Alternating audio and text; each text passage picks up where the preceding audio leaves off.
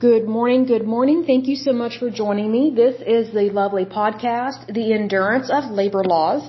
I am your lovely host, Leslie Sullivan, and today is episode 40, and we're going to take a look at the National Rural Letter Carriers Association. But first of all, I want to give a big shout out to my listeners because you guys are awesome. I greatly appreciate you.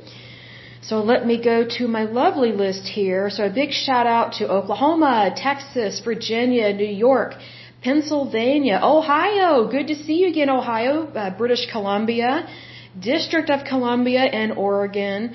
I'm going to list off some countries here. First of all, the United States, Canada. Love you, Canada. I, I love Prince Edward Island up there where Anne of Green Gables was filmed. I like the original that was filmed by Disney. This was probably back in the 80s. That's my favorite one, but it's absolutely beautiful place. The United Kingdom. Hey, how are you guys doing? You guys are good as well. Then we have the Netherlands, Slovakia. Haven't heard from or haven't seen South Africa. Listened to this lately, but still love you guys very much. And then Japan and Denmark. And there was another country that listened in trying to remember what one it was. I'm not seeing it on my list, but I've got a couple different lists here. Um, but anyway, this is really good that this is growing and expanding. I think it's wonderful. It really brings me great joy, and plus, it's nice to do something that you love. So again, today we're going to take a look at the National Rural Letter Carriers Association. Now, this one might sound familiar, but it's not. We haven't done it before, and the reason why it might sound familiar, hold on a second, I need to turn down the heat because it's really running now, so hold on just a moment. There we go. Otherwise, I'm going to start sweating while I'm sitting here, like all dressed up for winter. So, um, this one is an association, and here's the thing. This might sound familiar because we have looked at different letter carriers in previous episodes, and we've also looked at USPS. So what happens here is this.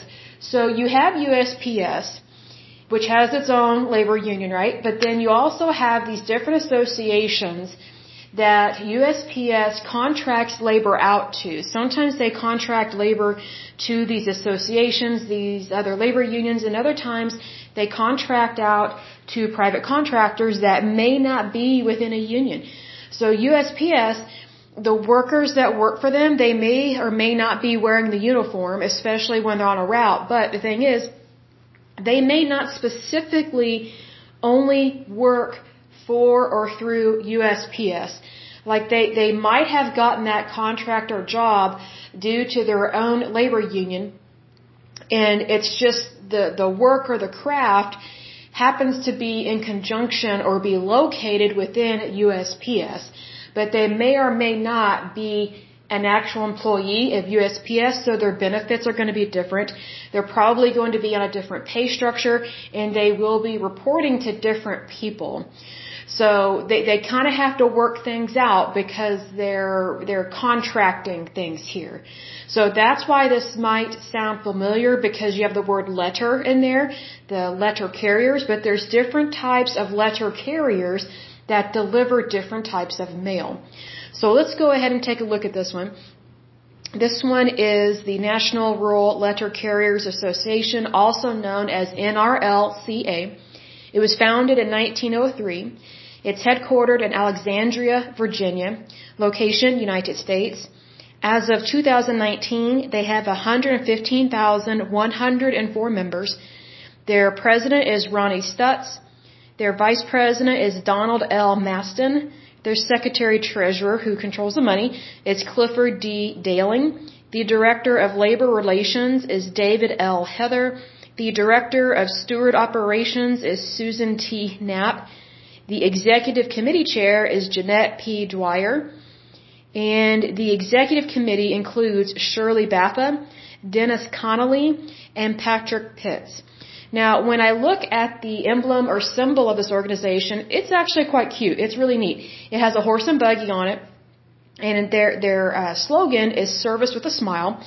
And what I like about this emblem is that it has a horse and buggy on it because I think what we forget is that way before automobiles were invented or way before the average person could afford a car, a vehicle, the only way of getting around, um, if you didn't have bus or subway or some type of transport, or if you didn't walk or have a bicycle, you had a horse and buggy. And so that's how some of the mail was delivered, especially out into rural areas, which is outside cities, it's outside towns, so like to farmers and things like that. So it's very important to remember that there are different types of letter carriers because you have different geographical regions that are not close necessarily to a USPS hub. So for example, what you might notice is if you're going through some small towns and uh, you know in the United States and you notice that there's a random post office way out in the boonies and you're wondering why is this way out here well sometimes they would put post offices way out in the boonies but so that all the surrounding farmers could get their mail because not all mail was delivered.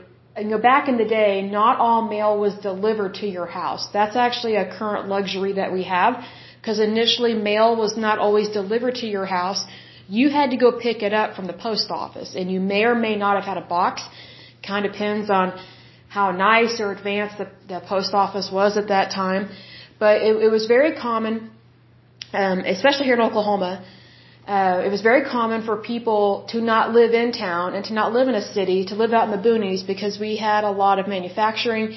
Um, we still have a lot of farmers, and so in in those situations, when they did not deliver the mail to your house, what they would do is the the owner, you know, the farmer or whoever, family member, they would go into town to get their mail, and then that was typically a business day for them. Like they would Say, hey, I'm going to town. Do we need any feed? Do we need any cheese, milk, grain? You know, it almost reminds me of these Western shows that are on this really cool television station on what we call the rabbit ear stations, like MeTV or Grit. It's called Grit. And so it's kind of like one of these, like, if, let's say for example, you have channel 43 you know, it'd be 43-2 or 43-3. It's kind of a lesser known channel, but they have great shows on it on this station that's called Grit, G-R-I-T, they have great westerns on there, really good. And a lot of them, uh, you know, so many of them are very realistic of how things were way back in the day. So whenever you see an old western where they show where people had to go to town to get their mail, to buy supplies, maybe to go to the bank, and it was a big deal to go into town. It, it was kind of like, a little mini vacation, but during the week. Like it was a big deal. So it was usually to conduct business, things of that nature.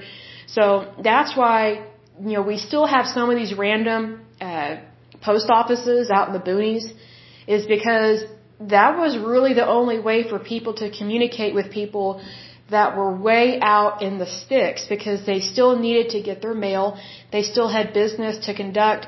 And what you have to remember is that, it, you know, we take a lot of things for granted, and I don't mean that we're selfish or horrible, nothing like that, but you know, we don't realize that most of the, the technology that we have today was obsolete or not even invented yet. It was maybe in its infancy way back in the day.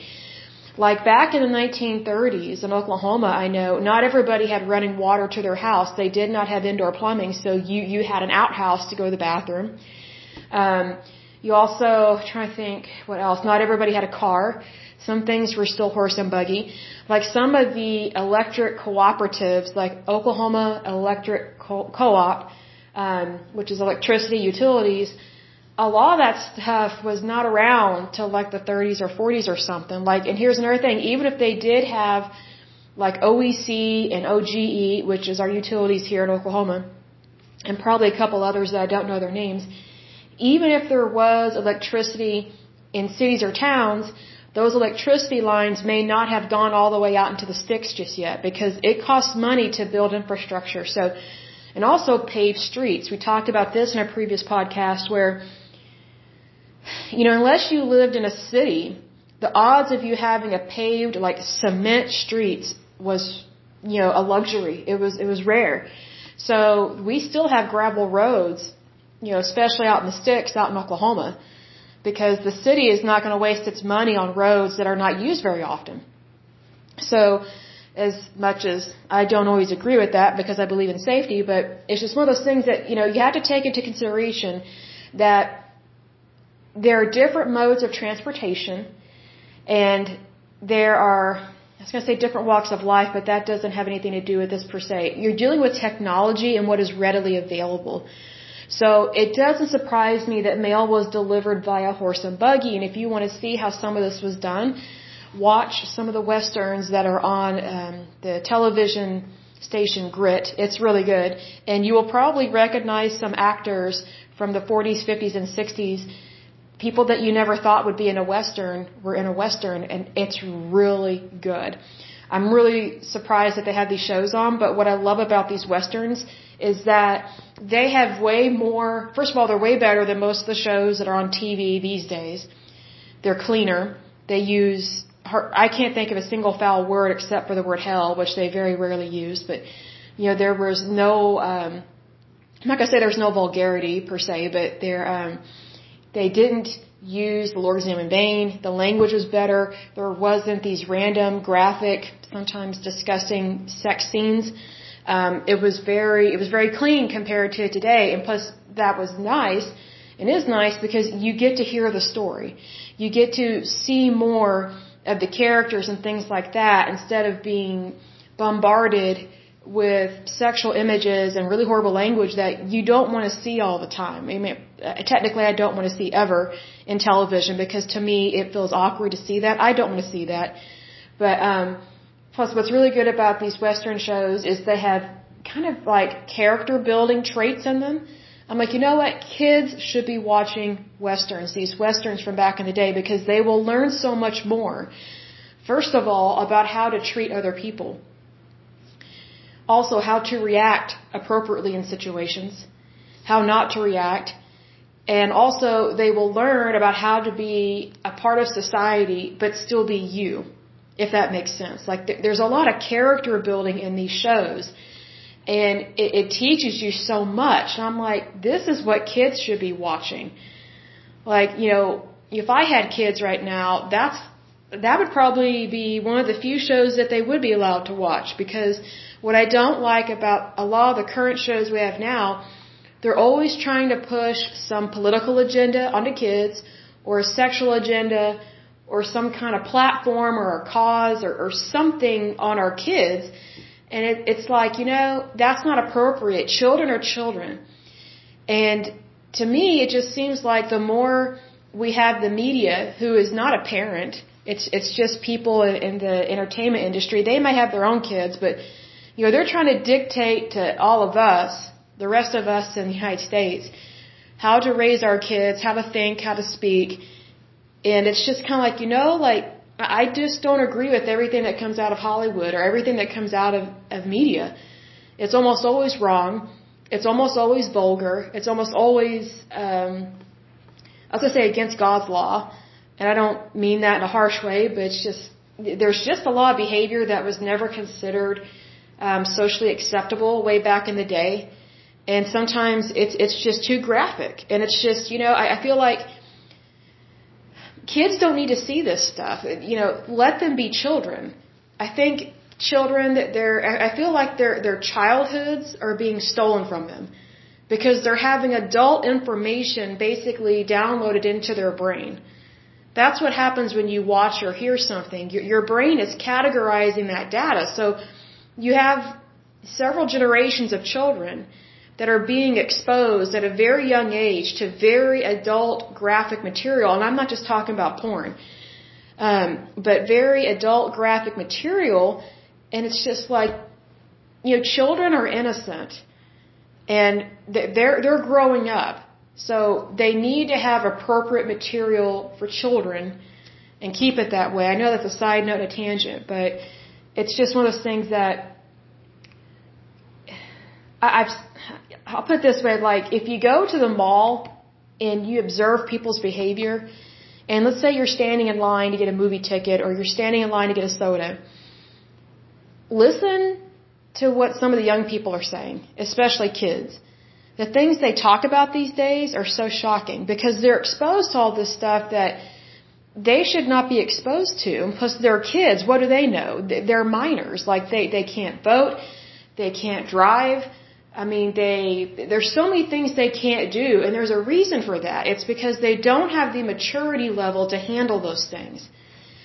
My personal opinion is, and you may disagree with this, you may agree, I don't know, but my personal opinion is I don't think we should be exposing children, minors, to things that are adult material when they are not mentally, psychologically, emotionally, or physically prepared to handle. I, I think it's I think it's a disadvantage big time. I just think it's wrong because I, I don't think it's a good thing to mess with someone's childhood like that. And I just think it's I think it's a very dangerous thing to do because I think kids should be kids because they have the rest of their life to be an adult. But here's the thing. This is also a side note. It's probably the first, I think the formation years of a child are the first seven years, if I'm not mistaken. It may be the first 13, but for sure the first seven years of a child's life, those are called the formation years, where they really absorb things like a sponge, like to the extreme. Well, I look at it this way. What would I want my child absorbing? Do I want them watching smut all day? Do I want them being exposed to stuff that, you know, it's going to lead to a lot of weird questions? I'm not saying, you know, put them in a bubble. I'm not saying that at all.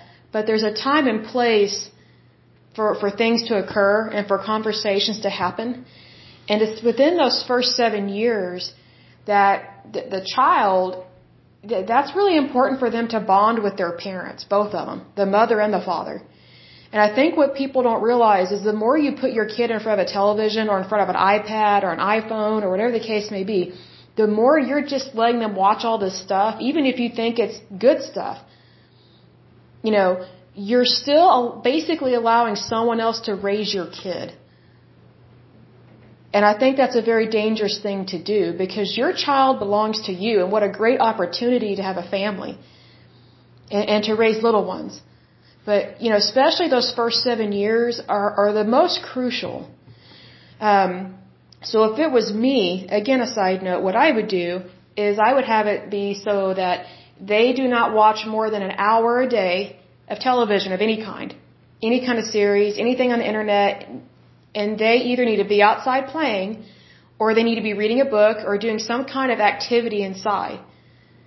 Because now we've got these kids, it's like they it's like they don't really know how to play sports. It's kind of weird.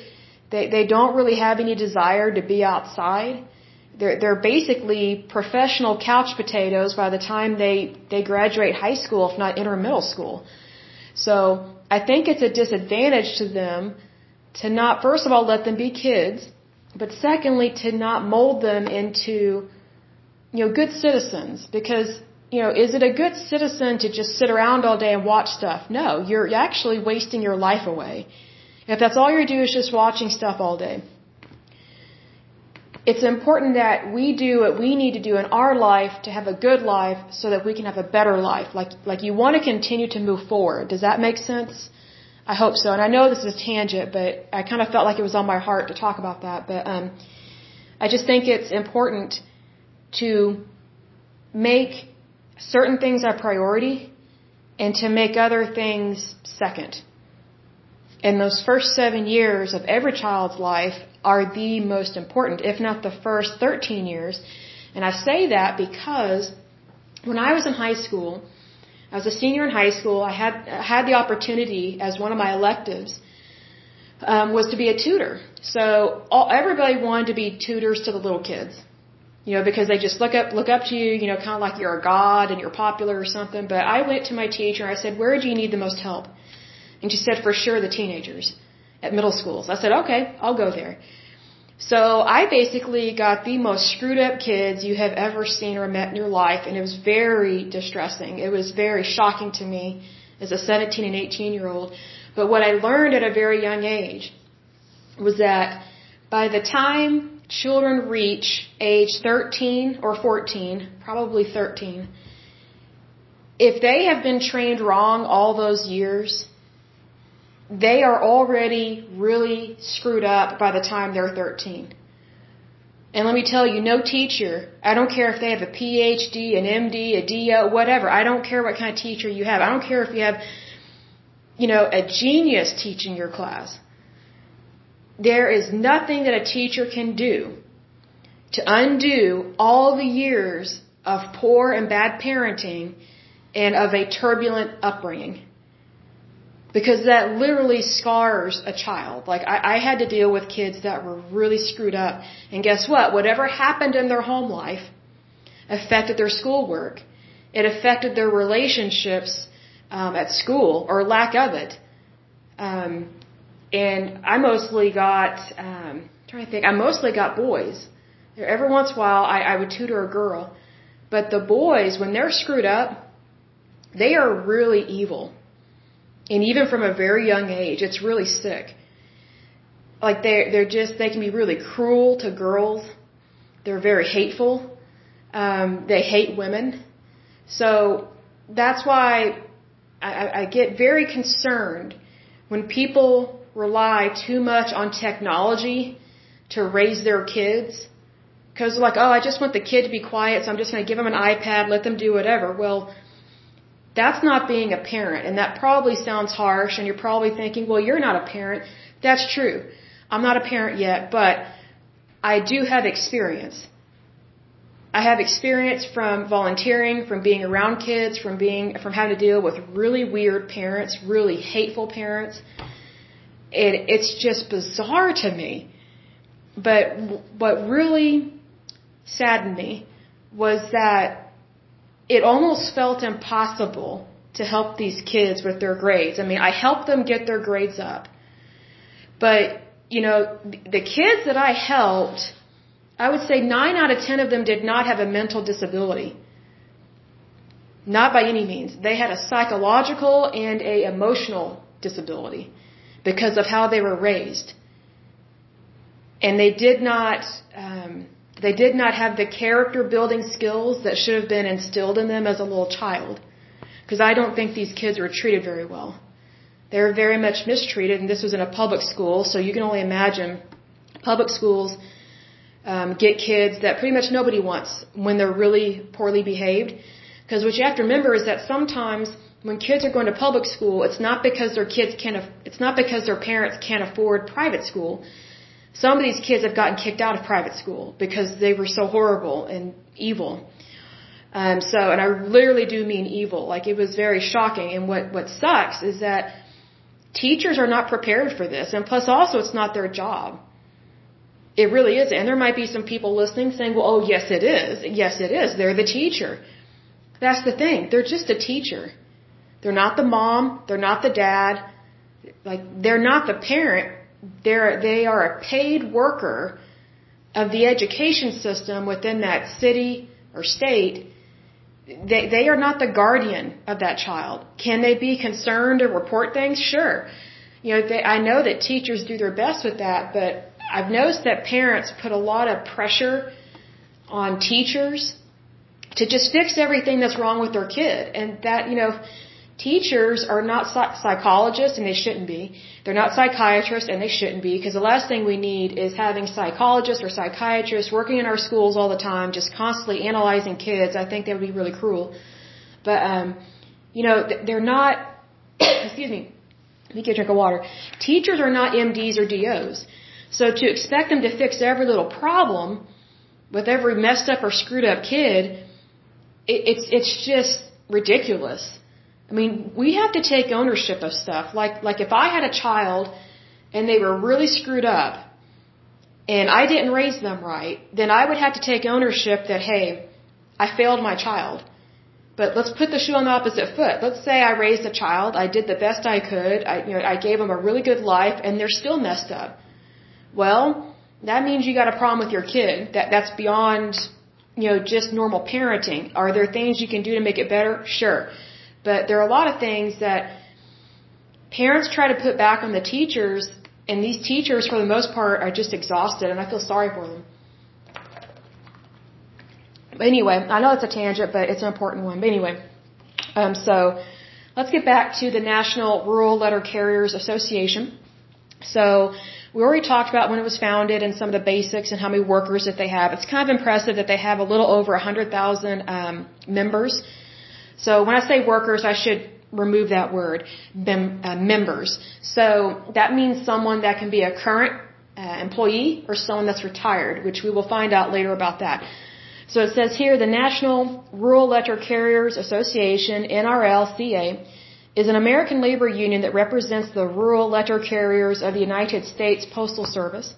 The purpose of this association shall be to, quote, improve the methods used by rural letter carriers to benefit their conditions of labor with the United States Postal Service, USPS, and to promote a fraternal spirit among its members. That concerns me a little bit when it says fraternal spirit because that kind of reminds me of the Masons Lodge. And anything to do with fraternities tells me that they show favoritism. And that's not good or appropriate. That's not a good way to run a business. That's not a good way to run an association. I think it's okay to have associations and labor unions, but no one's better than anybody else in terms of this. Like, there is equality within our country, and it needs to stay that way. So then it goes on to say, to join the NRLCA, one must be employed by the USPS in the rural carrier craft as a rural carrier associate, substitute rural carrier, a rural carrier relief, part-time flexible, assistant rural carriers, or regular carrier designation code 71. The NRLCA provides information and fellowship for its members at county, district, state, and national meetings where all members may participate in a democratic process of developing association policy. The NRLCA provides a monthly publication, the National Rural Letter Carrier. I agree with that. That's really good. To keep its members informed on postal and legislative matters of interest. So a little bit about the history. It says free mail delivery began in, Amer- in American cities. Sorry, I completely misread that because I was thinking something here. It says free mail delivery began in American cities in 1863 with a limited scope. First of all, that's a lie. There's no such thing as free mail delivery. It's paid for by the postage that you purchase. And that's why our postage is so high.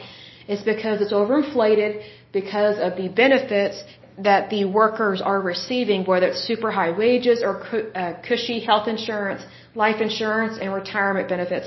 It really has to deal with um, retirement benefits being too high and unrealistic. Goes on to say, shortly afterwards, rural citizens meeting outside the city, outside of towns, began petitioning for equal consideration. Postmaster General John Wanamaker first suggested rural free delivery, again that's a lie, it's not free, it costs money, of mail in the United States in his annual report for fiscal year 1891. It began in 1896 with five routes, and the first rural carriers were paid $300 per year for their services. So see, it's not free. It costs money. Someone has to pay for it. It's usually you and me. Seven years later, it, it had expanded to 15,119 routes covering 332,618 miles. However, inadequate pay was still an issue. I'm not surprised. They always want more money. The NRLCA was formed in 1903 at a cost of 50 cents per year in dues to its members. In 1906, rural carriers were granted six national holidays. Christmas was not one of them and did not become a holiday for rural carriers until 1923. I'm very surprised by that because first of all, it's our Lord's birthday. Number two, United States was way more religious back then than it is today. Like today, we're more secular, unfortunately. But back then, I'm surprised they would not let Christmas be considered a holiday for them. That's kind of disturbing. Goes on to say in 1924, a special association committee traveled to Washington, D.C. to lobby for an equipment maintenance allowance. The following year, it became law. In 1928, the NRLCA implemented term limits for its officers. However, term limits were repealed in 1932. That's a problem because there should be term limits. Otherwise, you're going to get the same people having the same job for a really long time, and it's going to be run like a dictatorship. So that's kind of concerning. In 1941, tire and gasoline rationing from World War II affected rural carriers. NRLCA President Walker gained some exemptions from rationing for rural carriers. In 1946, the National Association of Letter Carriers, NALC, expressed interest in, in, in I can't even say, in incorporating RFD into their union, so basically bringing them into the fold. In 1947, the NRLCA declined. I'm not surprised because they wanted autonomy. I don't blame them for that. They wanted to negotiate their own contracts, is what that tells me, and I agree with them. I think that's great. On January 17, 1962, President John F. Kennedy signed Executive Order 10988 establishing employee management cooperation in the federal service. Rural carriers selected the NRLCA as their agent, and on July 12th, the NRLCA became the first postal union to sign a national exclusive contract with the post office. In order to qualify, unions needed to demonstrate that they did not discriminate based upon race. I think that would be very difficult to prove because people can be racist all day and all night and you may not physically see it. Like just because they may hire, you know, African Americans or Mexicans here and there, that doesn't mean that they're still not racist or they might be overlooking them to hire somebody else. It's kind of like, you know, anybody can lie, especially on like these, these kinds of things or on the personality exams, those personality tests. They're such lies. It's so stupid. And plus your personality can change over time. That's why whenever I'm doing a contract or I, or, um, or I am applying for a job and they want me to take a personality test, I'm like, I literally am just like, no, I'm not doing it. I was going to use a different word, but I'm like, no, I, I don't care to do that. If anything, I think that's an invasion of my privacy. Uh, to me, it feels like an invasion of my brain. Because then if you don't get the job based on your personality, that's technically discrimination. Because they're saying, you know, we have an inclusive work environment, but we're not including you. So if anything, that's how employers can and should be sued for using those tests against the employee. A person's personality can change over time, and plus, a lot of times, you don't know who someone is or how they're going to react or how they're going to behave until you actually hire them and you give them a chance. So, and plus, th- those tests are so illogical. Like, people put way too much emphasis on those different types of tests. And I think when they do that, you are excluding people that also need jobs. Because I've met people that, you know, passed those personality tests or whatever, flying colors, and they were some of the meanest, most hateful, most evil, just immoral, wicked people I'd ever met. And I'm like, wow, so the personality test really missed that one. I have come across that time and time again. Like, I've never seen it where it was actually correct or right. Because guess what? It doesn't prevent things like what they think it will. And also, people lie on those all the time. They know how to skirt around it. So I just think, you know, if you're trying to control people, good luck good luck with that because what I find interesting is that whenever we try and control other people, in fact, we're giving them a way to control us. Does that make sense? Like whenever we are trying to control another person, it shows our vulnerability and it shows our weakness. So then you're giving that person who, whom you're trying to control the upper hand. Because they're seeing, oh, this makes them uncomfortable. They're not sure what to do. So all I have to do is do the opposite, and this might you know, totally ruin their day. That's how evil people think. And I've come across that in the work environment all the time, and I've worked uh, predominantly in the private sector. That's not to say the private sector is bad, but it's just there are so many employers that they love for you to just take all these tests, and there have been so many jobs. I'm just like, I'm done with this. Like, just give me the job. Like, why aren't we just focusing on the work? See, because here's the thing this is a side note again, but I've learned over the years that it's better to give people a chance to do the job and do it well as opposed to scrutinizing them and trying to get inside their head and then manipulate them. And then trying to determine their labor based on how they answered some stupid test. That's not treating someone with equality. What's better is to actually focus on the job. You know, can you do this job? Yes. Okay. Do the job. Let's see how you do. And then all you have to do is just do a 30 day, a 60 day, and a 90 day evaluation. That's very common within the workplace. Everybody knows about it. You know, you just kind of go with the flow, but the important thing is, is to give someone a chance to be a part of a team instead of giving yourself a chance to exclude someone from a team. Does that make sense? Because that's what it felt like to me all the time whenever these employers they would always rely on all these weird tests I'd never heard of, and I'm like, this is great. And I would ask them, when I say this is great, I meant that sarcastically, but I would ask them, I was like, well, who made this decision to use these tests, and why are you using them? Well, basically what this employer did, this has actually been several employers, but like, oh, it's a proven method. I was like, really? So have you ever had an employee that scored really well and you had to fire them? And they just look at me in shock because I already know the answer is yes. So that tells me right there that those tests are flawed and they are not a true indicator of hardly anything except of wasting time. And I believe in time management. So for the fact that someone's wasting my brain space on these stupid tests that just irritate me, and then there was one test, this is a side note, I don't know if this has happened to you. Message me and let me know about some of your weird experiences. I think this would be a really good roll call on this. But there was one test I had to take.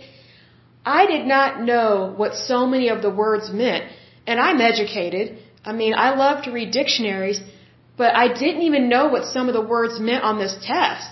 So, and it was English. It wasn't a different language. But I was like, I've never come across a test that I don't even know what these words mean. They were so bizarre. And so I, I got up from, from the computer and I went and found one of the managers and I said, I'm a little concerned. And they're like, about what? I was like, well, that test, it's not making sense to me at all. I've never had this kind of test before. I can't even identify what it's asking me. I don't even know how to answer because I don't even know what some of the words are in the sentence. I've never heard of them. So first of all, I want to know, is this the right test? Did I get assigned someone else's test? Am I assigned someone else's test from like a different industry? And if this is the correct test for me, I need a dictionary because I don't know what these words mean. They're so bizarre. I'll say, I don't know anyone that uses these kind of words. And they were just really strange. I can't even think of one of them, but it was weird. It was so strange. And so they said, so they checked it, and it said it is the right test, and you cannot use a dictionary. I was like, well, then how am I going to know how to answer it? Well, just use your best judgment. I was like, how can I use my best judgment if I don't even know what it's asking? Like, you're basically setting me up for failure. And they just looked at me. I was like, don't you think it's really odd that you're using a test that the applicant, which would be me, I don't know what it's talking about at all, and I don't like to fail, and I don't like answering something that I don't know the answer to because there isn't an option that says I don't know. So I said, well, I can't take your test if I literally don't have a clue what it's asking. And they're like, no, just use your best judgment. I was like, oh, so is that what you would tell a teenager, you know, when they're taking the SAT and ACT, um, is it ACT and SAT? Let's say, for example, you have students that have no clue what some of the words mean on their test, and it's like every question. I mean, like literally every question. I had no idea what it's what it was asking, and it was asking. Some of it was asking really weird psychological questions, and it wasn't even a personality test. It was something else. It was like a workplace something or other test. I can't remember what. And um, I was like, I don't think this this test is appropriate. But here's the thing: like, what if a high schooler was being given a test that they needed to take to show what they know and what they can do so they can get into college. But you're asking them questions about stuff they have never been trained on. They've never been taught. They don't have a clue. They don't even know how to answer it whatsoever. Like it feels like a different language. How do you think that student is going to do? Do you think they're going to be able to get into college? And they just looked at me. I said, well, based on your silence, I already know the answer is no. They're not going to be able to get into college. They're not going to score very well. I think this test is really weird. And they said, well, you know, they were starting to understand, which I don't know why they didn't understand to begin with, but they were starting to understand what I was talking about. Because these people, I don't know, sometimes when people work a cushy office job, and that's all they know, and they, they don't experience what they're putting the applicant through, they just give you things to do that they've never gone through, so then they have no idea what you're going through. Does that make sense? It's just stupid. I'm just like, really? Like, this is bizarro. But anyway, um, they told me, and this has been several employers have told me this, that they um, they really liked this research study. I was like, oh, here we go. In my head, I'm like, I'm rolling my eyes in my head. I'm like, here we go. So they read some re, quote unquote research study from a fancy university and these crazy liberal nutbag professors think that all employers should ask these kinds of questions. And if someone fails, then you should never hire them. They're, they're bad people or something. And I'm just like, what? I was like, why are you allowing? I just looked them right in the face and I was nice about it. And I looked right at them and I said, why are you allowing somebody else to run your company? And their mouths just dropped.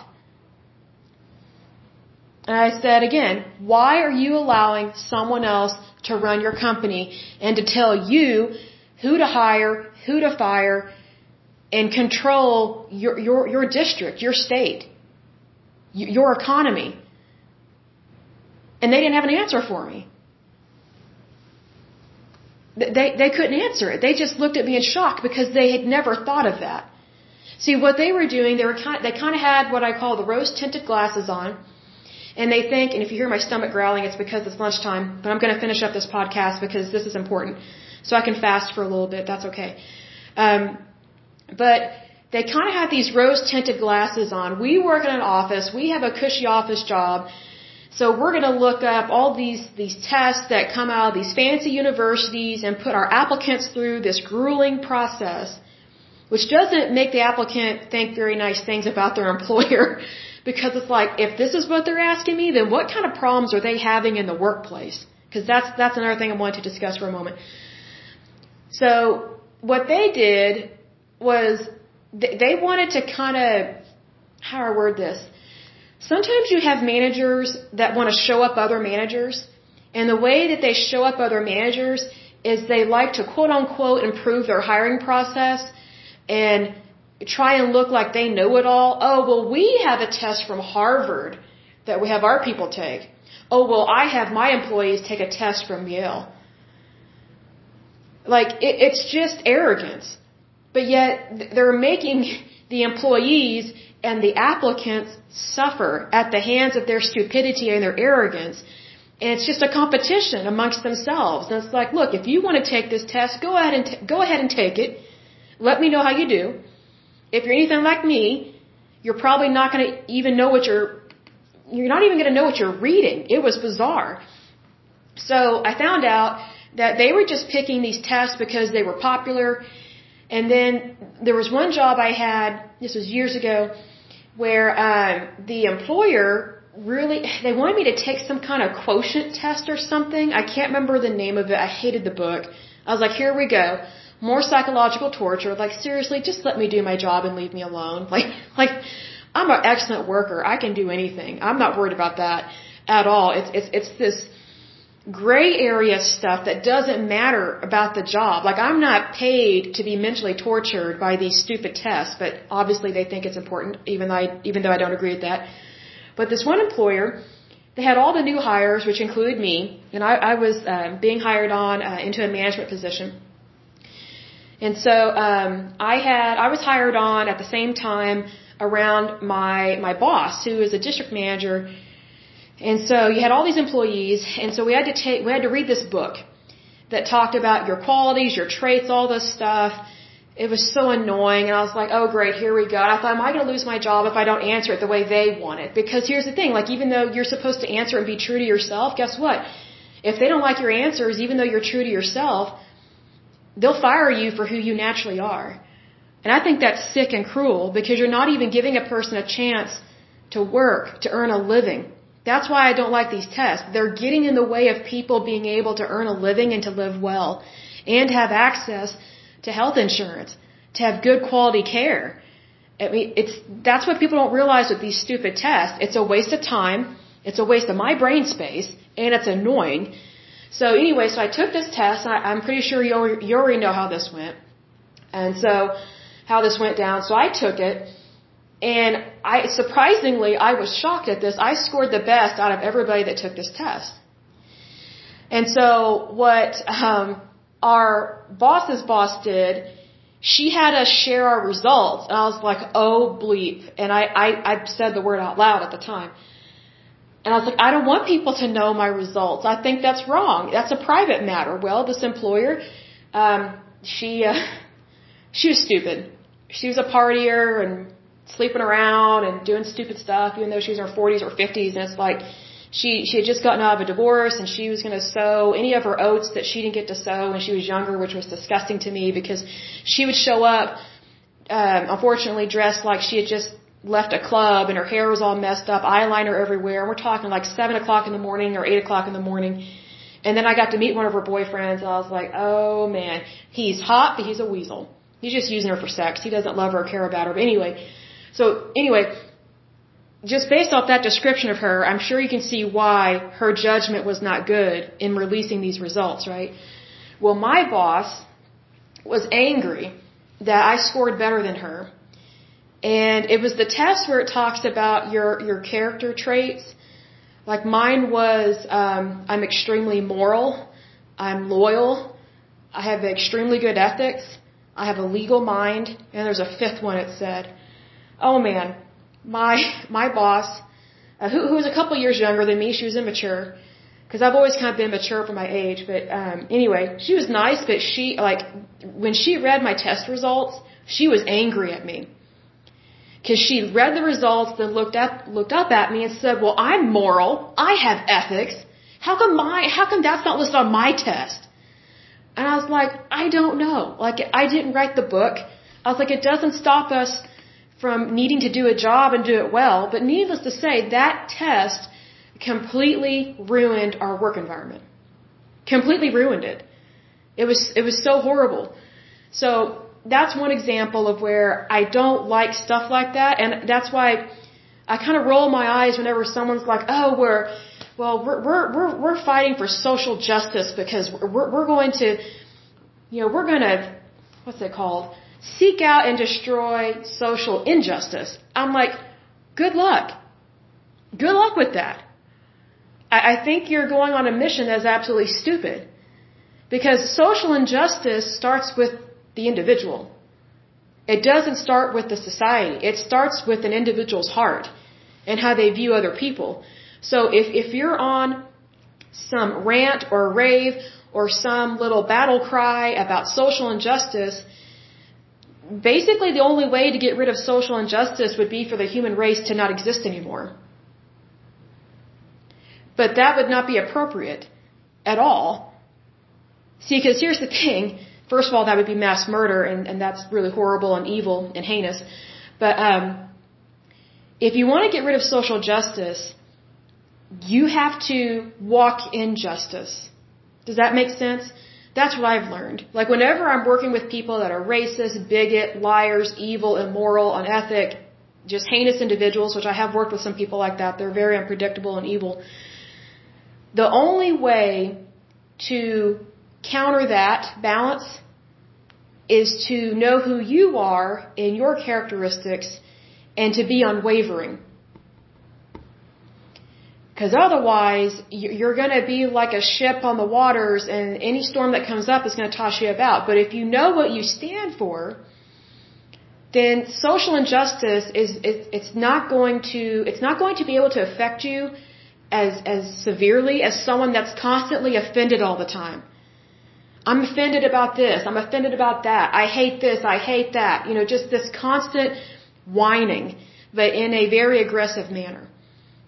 Just know what you stand for and also be, be grateful for who you are as a human being and just realize what your natural skill sets and talents are instead of trying to compare yourself to somebody else and don't get angry at somebody else just because you don't have what they have. And that's what happened with this chick that happened to be my manager.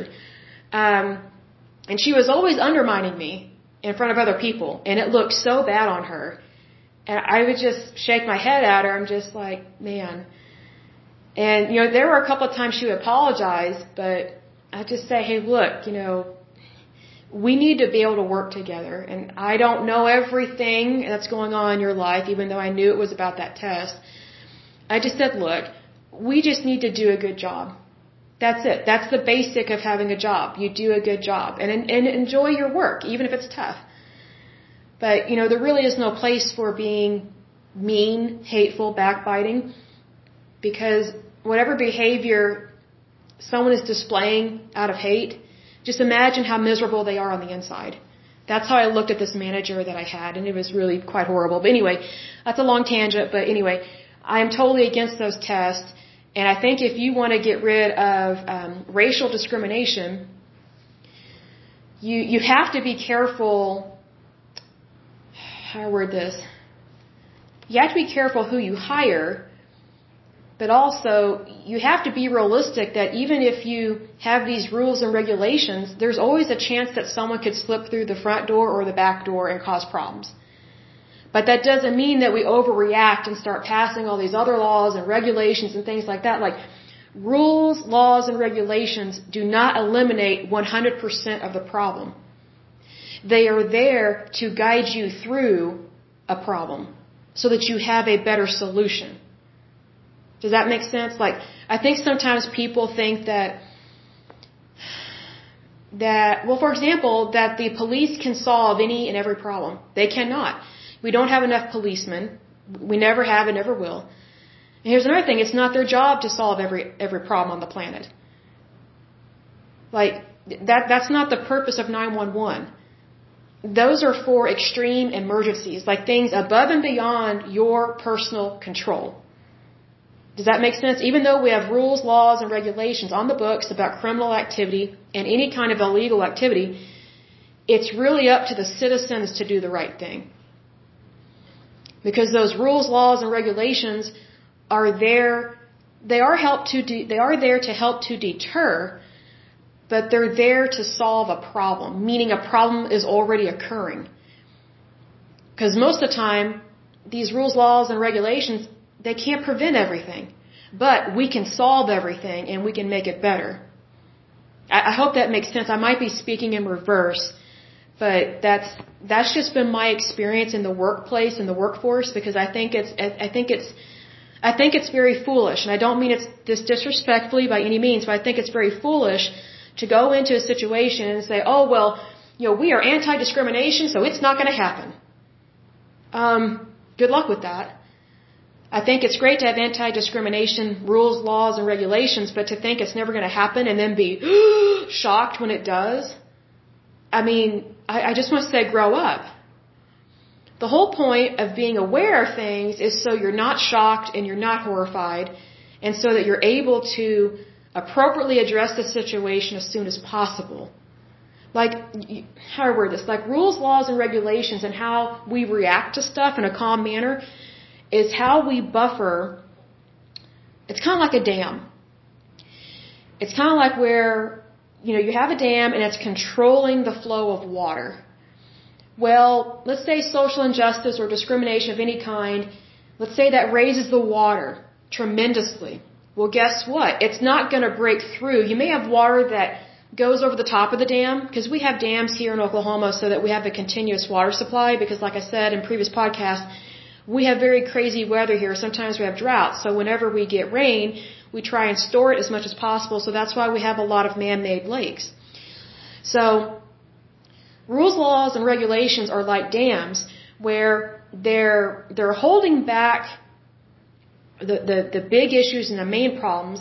But if something should happen and those waters are going over the, the wall of the dam, it's just a trickle, or it may just be a wave here and there, but it's not a full break through the wall. It's not a gusher.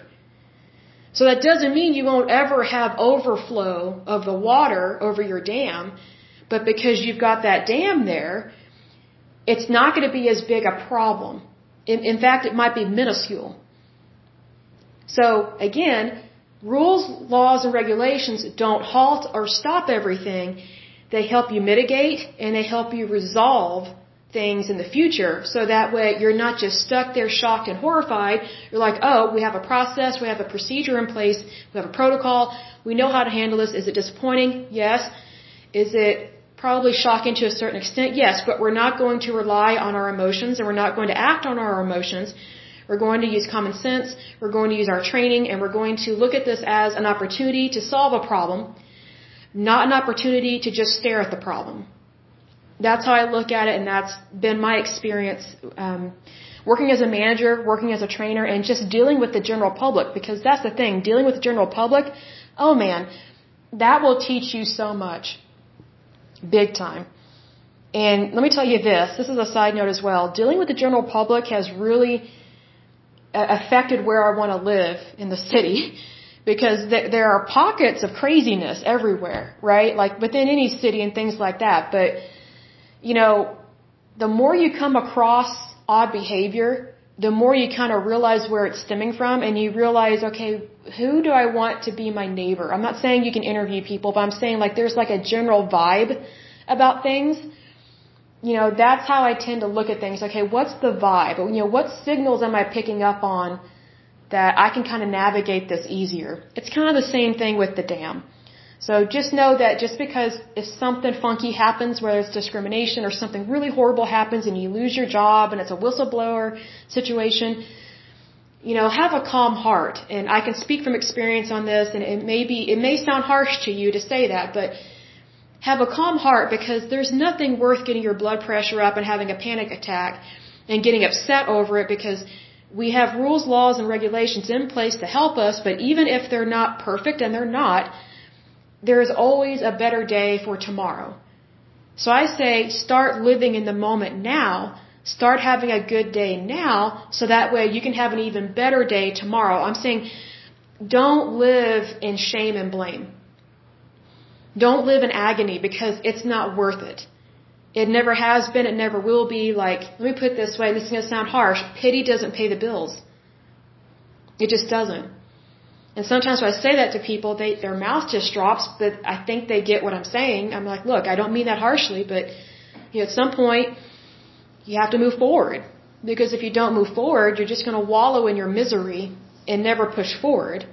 And I can speak from experience on that. Like I've had some situations that just took me aback. I'm just going, oh, Lord help me. Like I don't know what to do. And the Lord always helps me, always helps me.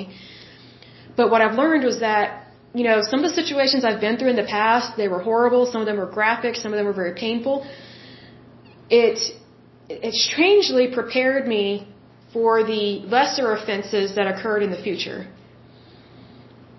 And it, it, it prepared me more. I mean, I don't purposely go out looking for hardship. I don't. I try to avoid it as much as possible. But there's so many things that sometimes you have to weather the storm but you have to know in your heart that you're going to make it through. And you have to learn wh- where to use your energy and where not to use it, if that makes sense. So, kind of a different tangent, but I, I, I don't know, I just felt like I needed to discuss that in regards to, to uh, discrimination because it takes so many different forms. And, you know, be, be careful where you put your faith and your energy in because I made the mistake of thinking that, oh, well, I'll just take these people to court because I know what they did was wrong. Well, just because someone did something wrong, that doesn't mean it's suable. I found that out. And it really broke my heart. Like, I was so depressed from that. I mean, it was just awful. I was like, this is horrible. But I learned that I, I can always move forward and I can always have a better day. And I know now what to look for and now I know how to sue people. So sometimes you, how do I word this? Sometimes you lose a case to win a case. Does that make sense? I hope so because I, I would hate for you to keep reliving what I lived through. It, it was not good. But things, I look at it this way, something is always winnable. You just may not win immediately, but you will win because you are a winner. Everyone is a winner. It's just when you win, you will know when it happens. Big time. So it goes on to say, this is about, um, with, uh, see, they signed a national exclusive contract with the post office. In order to qualify, unions needed to demonstrate that they did not discriminate based upon race. Good luck with that. Excuse me. Thus, the stipulation that only white delegates shall be eligible to seats in the National Convention was quietly lifted from Article 3. So that means it was in there. It was put in there by a bunch of racist people. So it was quietly lifted or removed from Article 3 of the NRLCA's Constitution about, or sorry, without the passing of a resolution or bylaw.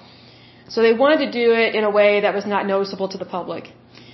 A separate gender pay was also abolished in a ruling by Attorney General Robert F. Kennedy. So again, there's multiple types of discrimination. It's not just based on color.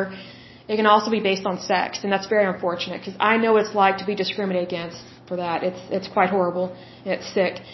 Goes on to say on September 8th, 1978, the NRLCA was the first postal union to come to an agreement on a new contract when contract negotiations between the USPS and its unions nearly resulted in an illegal mail strike. So Here's the thing, they were willing to go to an illegal melt strike. So they're willing to break the law. That's what's bad.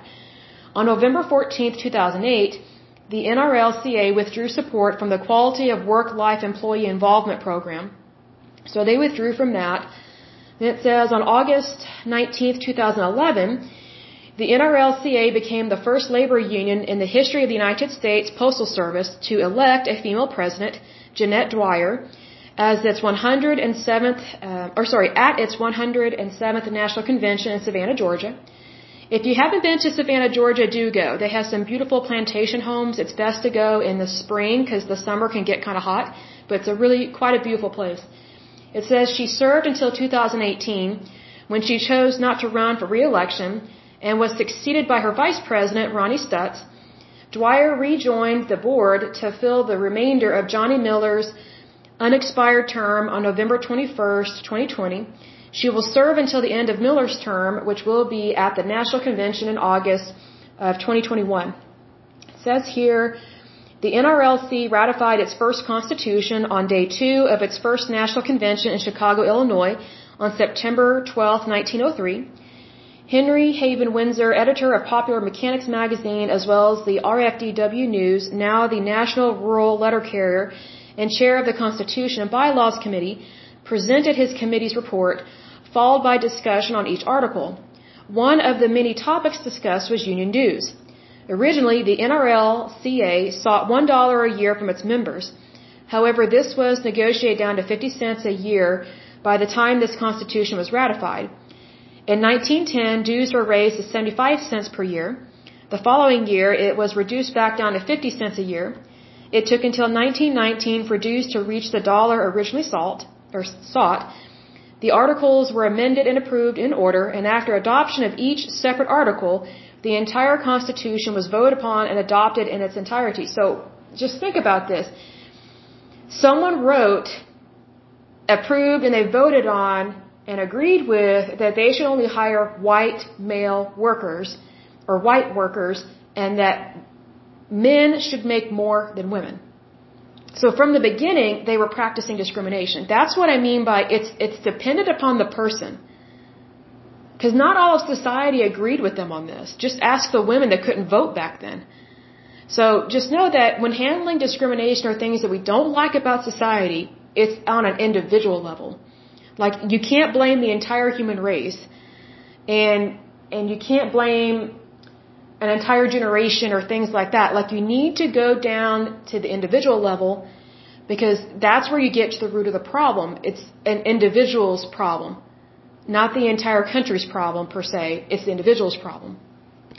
Goes on to say in 2007, bylaws were eliminated from the NRLCA Constitution I wonder why, and each state was directed by the national office to do the same with their state constitutions. The NRLCA simply incorporated the existing bylaws within the Constitution in their appropriate places. As a result, the existing NRLCA Constitution underwent some renumbering. I wonder why. Whenever they change things like that, that gets my attention. And this might explain it. In 2011, the NRLCA ratified a national steward system. So then it goes on to talk about their national convention. It says their first national convention was held in Chicago, Illinois, and uh, September 1903. They list the different officers that were elected. And it says in 1908, women attended the NRLCA National Convention for the first time, so before then they did not attend.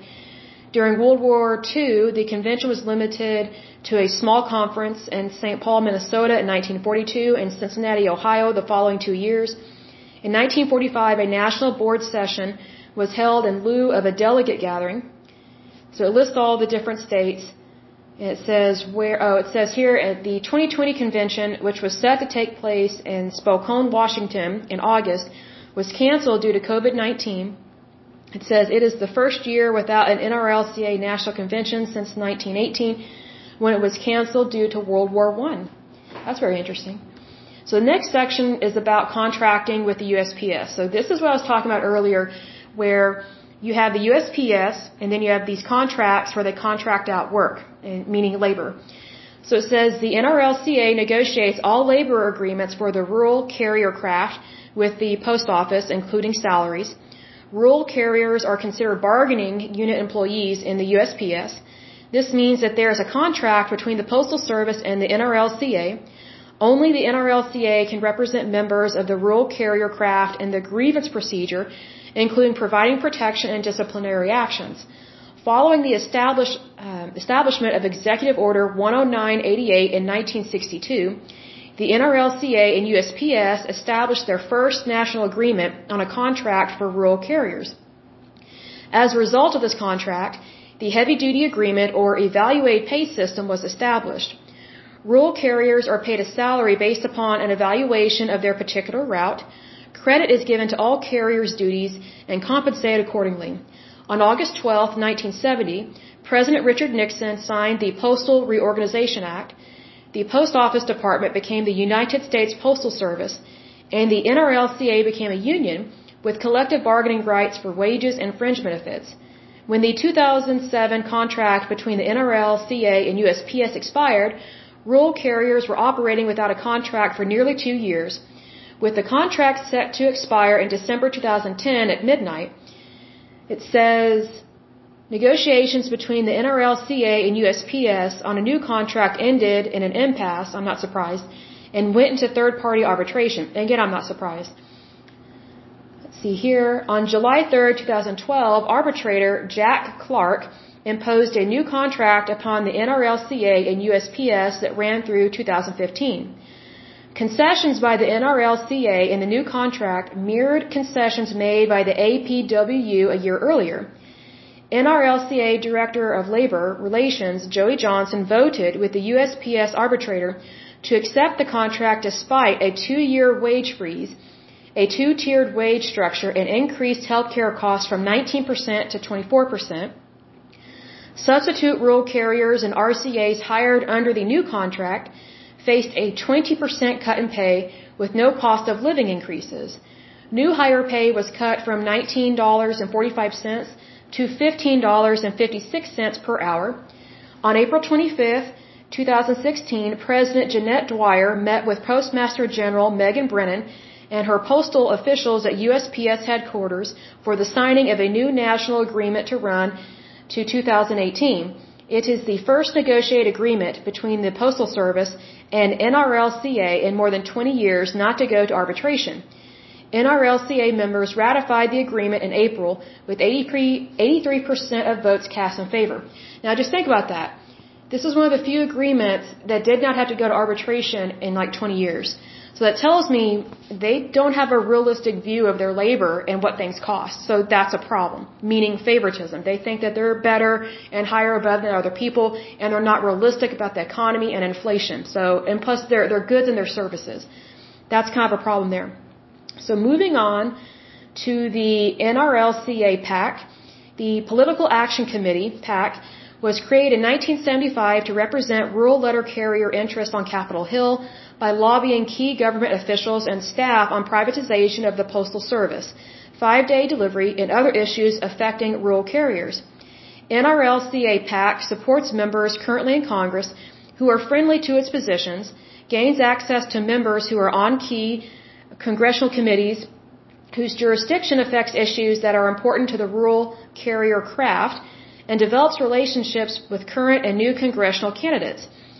NRLCA PAC also educates and alerts NRLCA membership on key issues and developments and encourages rural carriers to become involved um, legislatively. That concerns me because legislation belongs to the American people. It does not belong to specific interest groups. I think that's a manipulation of our laws and our legislations, and that is not what we were founded on. We were founded on equality and freedom. So maybe they should read our Constitution of the United States and not be trying to rip it up or add to it or take away from it. So the next section is about the six day delivery. In the 1970s, Postmaster General Benjamin F. Bailar suggested five day delivery as a means of battling high energy costs resulting from the Organization of Arab Petroleum Exporting Countries, also known as OPEC, embargo that resulted in a worldwide oil crisis. Hence, we should always have our own resources and not be dependent upon anybody else. It's very foolish to rely on other people, especially when they're just going to drag you through the mud and inflate the cost and make you pay financially. And that's what happened with OPEC, especially during the 1970s. And that's why we had uh, um, oil and gas shortages in the United States, which is ridiculous because we are the United States. It says the NRLCA opposed five day delivery a bill to block five day delivery was introduced by uh, Representative James M. Hanley, a Democrat from New York. On January 28, 2009, Postmaster General John E. Potter testified before the Senate. that if the Postal Service is not able to readjust their payment toward the pre-funding of retiree health benefits, as mandated by the Postal Accountability and Enhancement Act of 2006, the USPS would be forced to consider cutting delivery to five days per week during the summer months of June, July, and August. On June 10, 2009, NRLCA, along with other union and management groups of the United States Postal Service, was contacted for its input on the study of the impact of five-day delivery along with developing an implementation plan for a five-day service plan. On July 30, 2009, President Don Cantriel voiced opposition to five-day delivery before the House Oversight and Government Reform Subcommittee. On September 30, 2009, the House of Representatives and Senate passed and signed into law H.R. 22, reducing the amount the United States Postal Service pays into the Postal Service Retiree Health Benefits Fund from $5.4 billion to $1.4 billion. That tells me right there that we're already in the billions. Their, their health funds, their health benefits fund is not feasible or realistic. So it's overinflated because they're already in the billions. So it's not manageable. So their wages and their benefits are, are beyond um, normal. They're abnormal. I don't know how else to describe it, but it's overinflated. And it's you and me that pay the cost of it. Not only as consumers, but our tax dollars. PMG Potter continued to unveil a plan to eliminate Saturday mail delivery regardless. On Thursday, April 15, 2010, PMG Potter testified before the House Committee on Oversight and Government Reform that by the year 2020, the USPS cumulative losses could exceed $238 billion and that mail volume would drop 15% from 2009. Let me get a drink of water. It goes on to say Patrick R. Donahoe echoed his predecessor's views on five day delivery when he assumed office in 2011 on February 6, 2013, Postmaster General Donahoe announced that the Postal Service would implement five-day mail delivery beginning August 5th, a move he claimed would save $2 billion annually. Later the same day, the National Board of the NRLCA voted, uh, not unanimously, or, sorry, unanonymously, I guess is the right word, to call for his dis- dismissal I'm not surprised they would do that because they don't like change, as the universal service obligation and six day delivery are upheld by congressional language within appropriations legislation. Therefore, a reduction in service would require action from the House and Senate. On July 16th, the House passed the Financial Services and General Government Appropriations Bill, which include language protecting six day mail delivery, thereby blocking Donahoe's plan he retired on November 14th, 2014. I'm not surprised. He was probably kicked out, even though he was trying to help.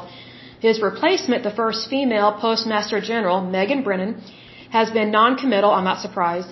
On a five-day versus six-day delivery, she doesn't want to rock the boat. She doesn't want to make up her mind or do the right thing with this. While the issue remains on the table in her seeking of an overhaul of postal laws, she has stated that she wants to focus on similarities before differences. Basically, she doesn't want to do anything. As she works with stakeholders, including postal employee unions, to craft her approach to Congress. so she uh, is relying on other people way too much instead of knowing what to do. That's concerning. A drink of water. it says President Barack Obama's fiscal year 2016 budget endorsed the outgoing PMG Donahoe's proposed plan to eliminate six day mail delivery. The next section is about privatization. On December 17, 2007, President Donald Trump criticized the Postal Service's relationship with Amazon. In a post on Twitter, the president states, why is the United States Post Office, which is losing many billions of dollars a year, while charging Amazon and others so little to deliver their packages, making Amazon richer and the post office dumber and poorer? should be charging much more. On June 21, 2018, the President proposed a sweeping government reorganization that would sharpen the focus on workforce training, consolidate government assistance programs, and shrink federal agencies. Amen. I would love that. He's trying to drain the swamp. As part of this proposal, he recommended uh, restructuring the Postal Service with an eye toward privatization. I don't blame him. I think that would be great. According to his proposal, privatization would cut costs and give the financially burdened agency greater flexibility in adjusting to the digital age. I agree with that. Unfortunately, the post office, the USPS, is so bent on just staying the same. But it's creating inflation and it's it's not providing good services. When you privatize things, first of all, you create competition, which is good. You technically increase wages and you increase technology. Excuse me, it's kind of like MRI machines. Excuse me. You know, the original MRIs years and years ago are nothing like the ones we have today. But if we had never allowed the MRI machine industry to change and to improve, we would not have better digital images today. Meaning we would not have a higher quality of healthcare. We would not be able to catch cancers and tumors and other conditions early. We would be catching them later because we would not have the images that we need to see. So that's what privatization does. It makes things better, especially on a large scale. It says Article 8, Section 1, Clause 7 of the United States Constitution provides for the establishment of a postal service, but does not specify how it is funded. The NRLCA fully opposes privatizing the postal service. I'm not surprised because they don't want change. They just want more money to do the same thing, which is not always a good service, and has publicly supported House Bill 993 and Senate Bill uh, 933 that would prevent privatization. Well, guess what? Technically, the post office belongs to the American people. It doesn't belong to the union. It belongs to all of us. So all of us have a say, not just the union.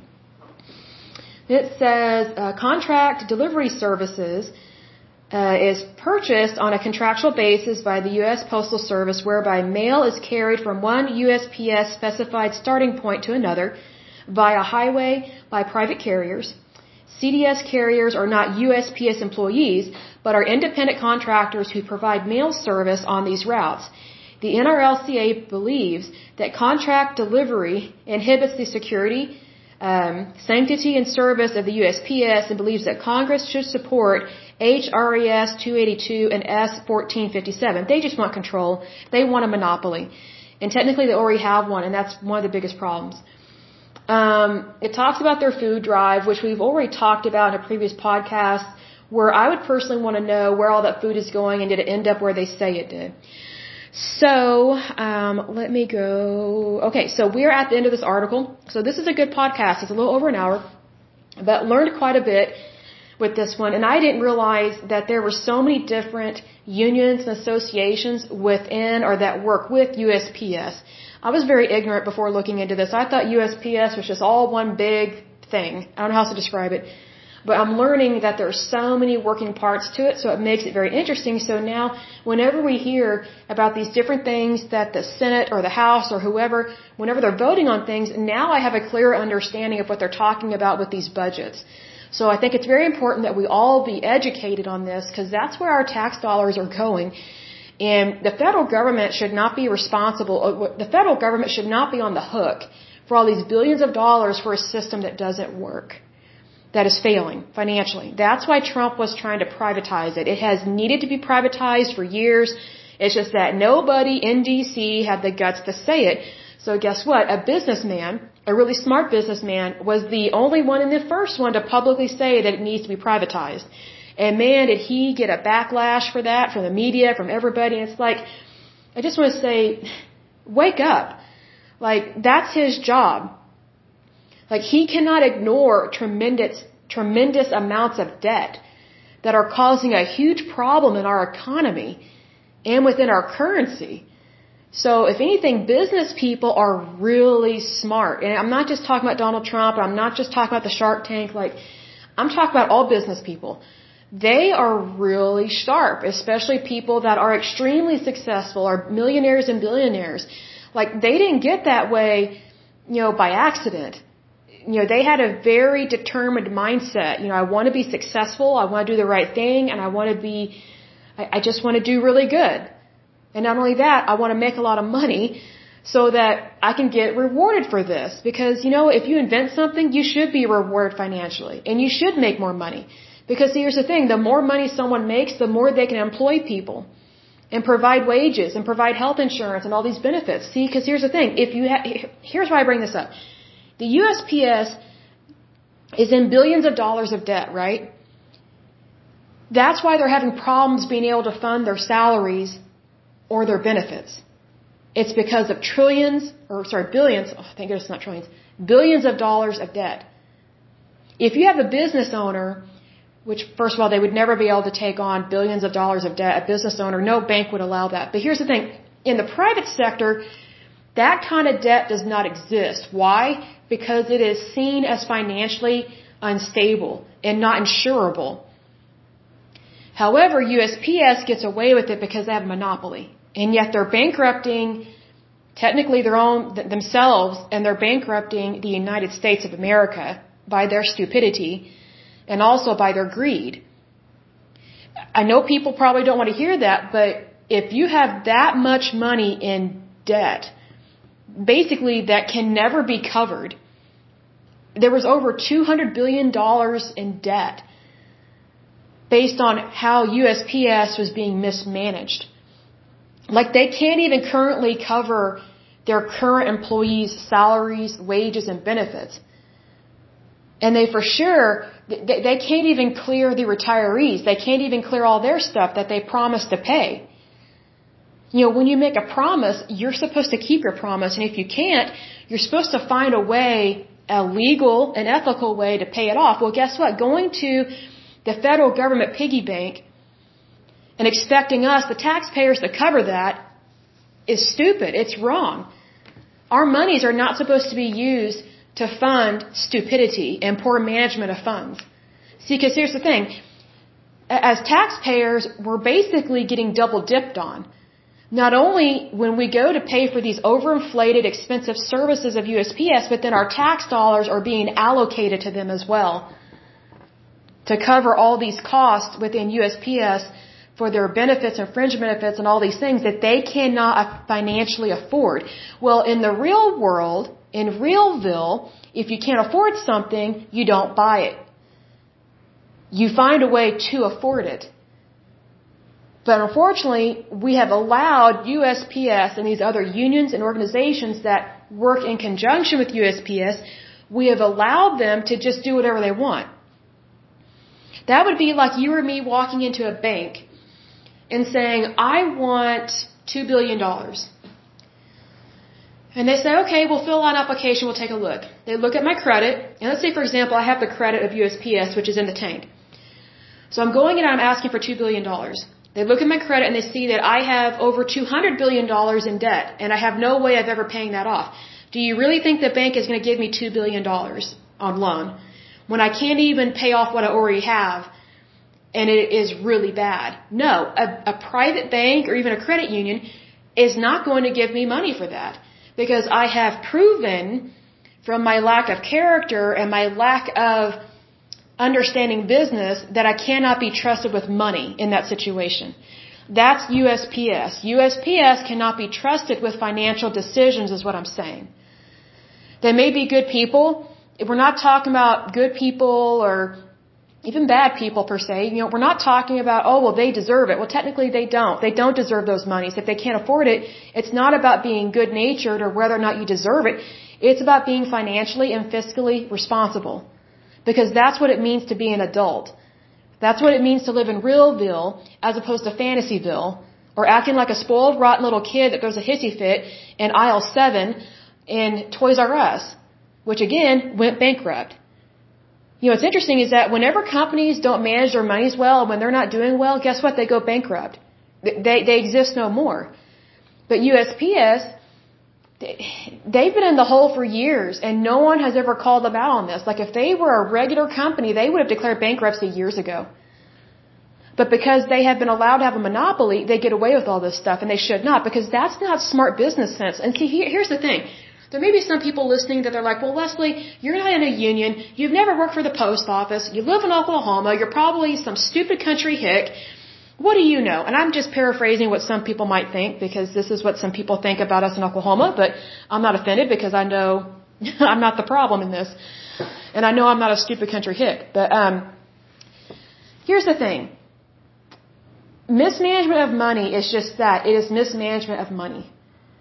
And it doesn't matter whether I've worked for a union or you have worked for a union. It, it doesn't matter. You still have to be responsible. And, it, and if you have uh, basically an entire, not an industry, but an entire segment that is refusing to be responsible with something that, that they are pretty much required by federal law to be responsible, but they are refusing to do it, then technically they are in violation of federal law. And big time because they have over $200 billion in debt. Now, if you or I were to have over $2 billion or $200 billion in debt, you know, I would think that we would not look very good. And it would look really bad for us to say, oh, give me more money.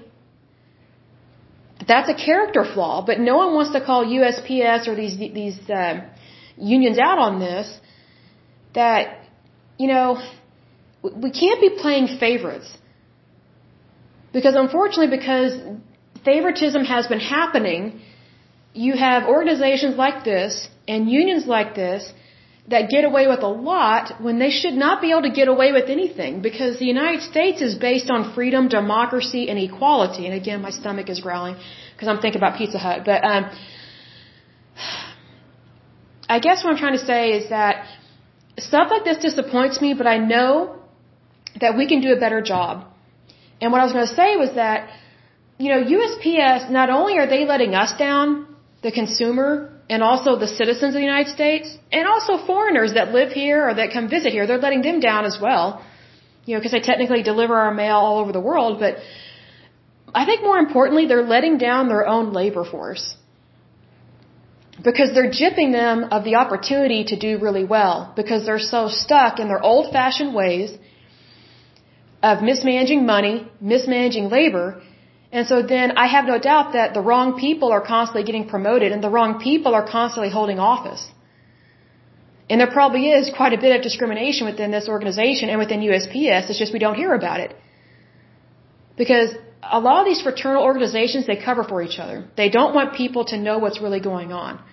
Which is why typically they don't broadcast their, their, their audits. They don't want people to really be aware. And we should be aware. Because this affects our country and this affects all the citizens, all the citizens of the United States is what I was going to say. But anyway, um, let's look at let's look and see what the next one's going to be. The next one is going to be the Actors, um, I think it's Equity Association. I was going to say equality, but it's equity. That's very interesting. Um, so it's the Actors Equity Association, founded in 1913. That should be interesting. So that will be our next podcast. But as usual, until next time, I pray that you're happy, healthy, and whole. And do reach out to me and let me know if you've ever had any funky work experiences where you've had to take those weird tests or, or what your experiences have been with that. I think it would be neat to hear, hear some feedback on that. Cause I know that I'm not the only one. And I bet I'm not the only one that said, hey, I'm not doing this because I know it's not going to go well. I already know how I do on these. And, uh, because it's not a normal test my scores are almost always horrible because I don't even understand what I'm being asked, which is dumb because I'm literate and I know English. In fact, I know several languages and I'm like, this is ridiculous if I can't even make out what this is saying in basic English. I just roll my eyes at this stuff. Anyway, so until next time, I pray that you're happy, healthy, and whole, that you have a wonderful day and a wonderful week. Thank you so much. Bye bye.